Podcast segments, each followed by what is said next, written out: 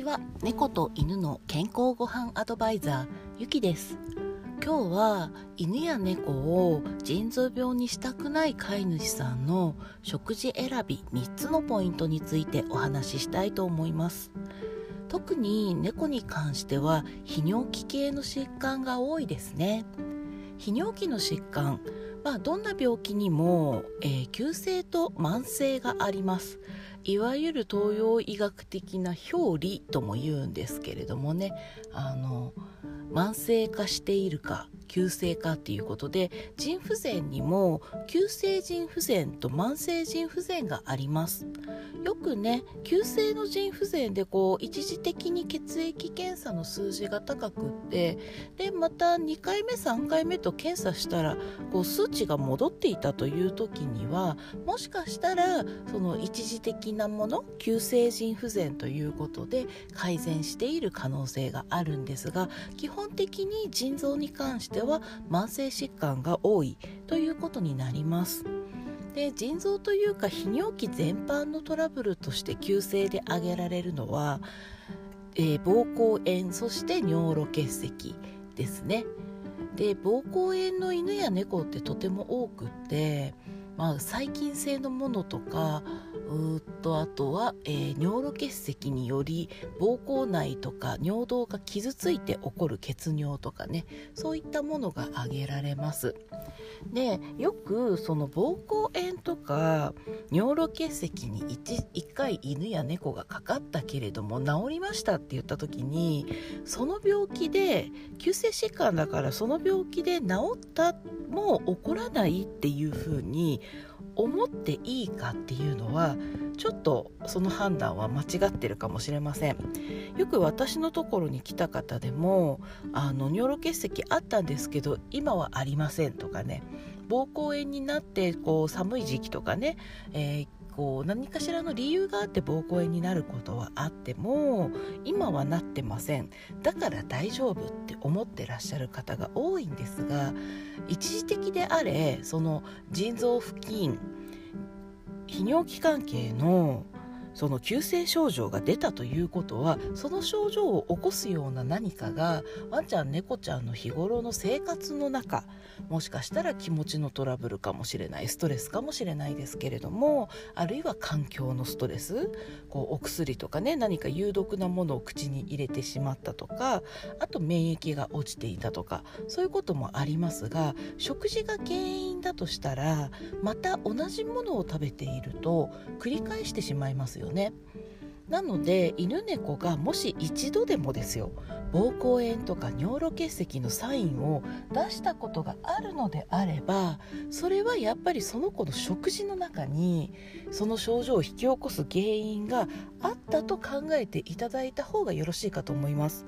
だからねこの腎臓とか泌尿器の病気に限らず犬や猫が何かおかしなことを起こしたっていう時にはそれ絶対改善してほしい何かが生活の中とか飼い主さんとののある意味その飼育方法だったりとか食事の中にあるんですよ。なのでやっぱりそういったサインがあったら、まあ、腎臓病にしたくないなって思われるのであればでまずそこ一つですよね犬や猫が腎臓病にしたくないっていうことともう一つが何かしらその泌尿器系のサインが出たことがあるこの2つがあるのであればもう1秒でも早く食事を見直していただきたいんですね。まあ、そうすることであの飼い主さんがこのワンちゃん猫ちゃんのおしっこトラブルっていうものを避けてあげることができるようになります。いくら長生きしてもね闘病で長生きしたくないですよね。したくないって言ったら悪いかな。闘病しながら長生きするよりも健康で長くね一緒にいてほしいですよね。そういうことで今日はその腎臓にがを大切にしたい腎臓を守りたい方そして泌尿器のトラブルがあったという方には是非あのちょっと食事をねチェックしてみていただきたいと思うんです。で腎臓にトラブルがある場合の第一歩まあ、腎臓とかね泌尿器にトラブルがあったことがある子の第一歩はまず水分バランスの悪い食事をやめるっていうことなんです。で犬や猫にとって食事を考える時に一番大切なことっていうのは私はもう常に繰り返しお話をさせていただいているんですけれども犬や猫にとっての彼らが自分自身で人間の手にのかからないところで選ぶ食事っていうのが犬や猫本来の食事ですよね。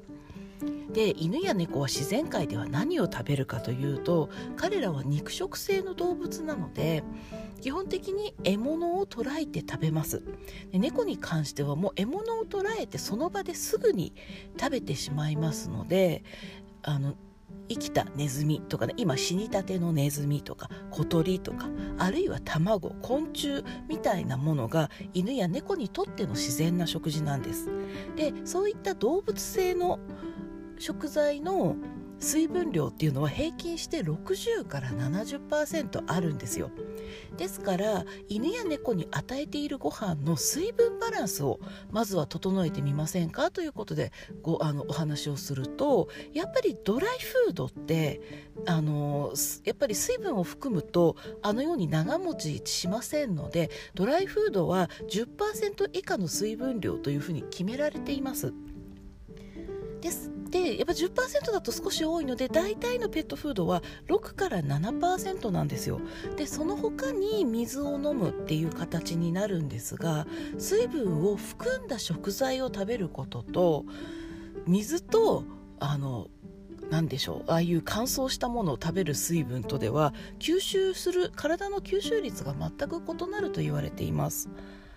あの、そうですよね。私たちもあのコーンフレークだけを食べて後から水を飲むのとこうちゃんとひたひたにしてしっとりしたコーンフレークを食べるのとではちょっと違うと思うんですよ。ただねこれちょっとあのドライフードの場合もねあの多少水分を含ませて柔らかくふやかして食べさせた方がいいですよって昔言ってたんですけどちょっとこれエビデンスまだないんですがどうもドライフードをふやかしたからといってその水分の吸収率が上がったりドライフードの消化が良くなるかどうかはちょっと疑問っていうご意見もあるんですね。なのでやっぱりそのドライフードああいうパサパサになってしまったものにねこう水分を入れて食べるよりも本来の水分を含んだウェットな食事あるいはそのフリーズドライのように加熱をせずに水分を除いたものをあの水戻しして食べるっていうことをおすすめします。なので猫犬の腎臓を守りたい時にまずあのおすすめするのがドライフードを早く卒業するということをおすすめします。多分ねワンコはこれ喜ぶ子しかいないんじゃないかと思うんですけれども猫はもう長年ドライフードを与えられていると柔らかい食感のものを食事として見なせなくなってしまうかわいそうな猫ちゃんがね本当にたくさんいますのでその場合はあの少しずつね湿ったものウェットフードなんかも猫にとっては食事なんだよっていうのをこう教えてあげながらね食事をゆっくりあの変化させていくことをおすすめはします。なのであのウエットフードを取り入れる。できればウエットフードよりもあの茹でたお肉とかね食材の方がより良いですしできればあのこれ2番目の腎臓を守るための2つ目の猫犬の食事選びのポイントともつながるんですけれども非加熱の食材の水分というものが一番猫に犬にとって自然な水分食材になります。でさらにあの食材犬や猫の食材っていうのは肉動物性のものですから加熱をしてしまうとタンパク質が変性してしまいます。タンパク質が多い食事を食べるんですけれどもそのタンパク質がね加熱するとこう分かりますよね？卵を生卵を半熟卵にすると少しこう肉が色が変わって固まっていきます。でさらにそれがあの固茹でとかになるともっともっと硬くなっていくんですね。で犬や猫の腎臓はこの硬くなってしまったタンパク質を消化しづらいんです。でさらにですよ。これがあの色がつくまでカリッとサクッとするまで水分を除いてしまうくらいの加熱をされたタンパク質っていうのは実はメイラード反応というものを起こしていて糖化物質あの老化タンパク質を作り出してしまってるんです。でそのメイラード反応を起こした、ね、変色した茶色くなったタンパク質っていうのは腎臓にとってはかなり異質なね本来腎臓が処理しづらいタンパク質になってるんですよ。ですから生のタンパク質をわざわざ人間が手を加え熱を加え犬猫が消化しづらくしかもあの腎臓に負担がかかるような形で食べさせてしまうような食べさせ方になるんですね。ですからあのできればドライフードをまず卒業。であのそれ以外にもできれば生に近い状態で食事を選んでみてほしいってなるとあの低温加熱とかねあの乾燥させただけとかねあるいはあのフリーズドライなどの商品を選んでいただくでもちろん一番手っ取り早いのは生のお肉なんですよ。ですから犬や猫の腎臓を守りたいと考え腎臓をねあの健康な状態を長く保ってあげたいっていう方にとってあるいは膀胱炎とかね尿路結石の経験があるワンちゃん猫ちゃんにとっては水分量そしてそのタンパク質のクオリティっていうものが非常に大事になってきます。そしてね3つ目は添加物です。リン酸塩っていう添加物。これがですねあのペットフードとかの品質を保つために水分が入っているものなので腐らないようにねあのペーハー調整剤とかリン酸塩とかっていうものの中に入っていることがあります。であのリンっていうミネラルがねこれ生きるために必要なものなんですよ。でお肉食べても野菜食べてもかなり必ずリンって入ってくるんですけれどもリンが多すぎるというかねそのリンのバランスが悪いと猫の腎臓にとってはやっぱりよろしくないんですよ。であのリンが多いから肉がダメだとか言う人いますけどいやいやそういう問題じゃなくってあのリンの量だけではないんですだってリンってリンだけで働くわけではないんでねリンだけ多かったらダメっていうことじゃないんですけれどもそのリンだけを凝縮して取ってしまうのがこの人工の栄養の怖さだったり人間が加工した加工品に使われるリン酸塩っていう物質なんですよ。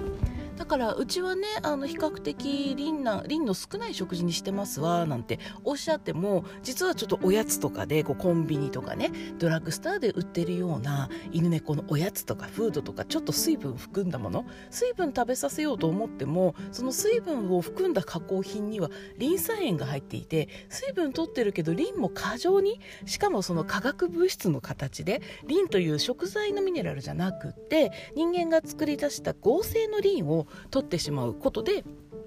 そのあの多すぎるリンの処理で腎臓がの細胞たちが傷ついていく。っていうことが指摘されています。なのでリンが多いのがダメではないんですよ。ただ添加物でリンを取るのはどうなのっていうのとリンが多すぎリンだけが多い状況を作らないっていうことですね、まあ、この辺のお話は本当にちょっと詳しい話になってくる。何をどう食べさせたらいいかっていうのはまたね自然食とか私の栄養学のコースできちんと学んでいただけるとこう納得していただけると思います。お話しさせていただいてねだいたい5分で目から鱗が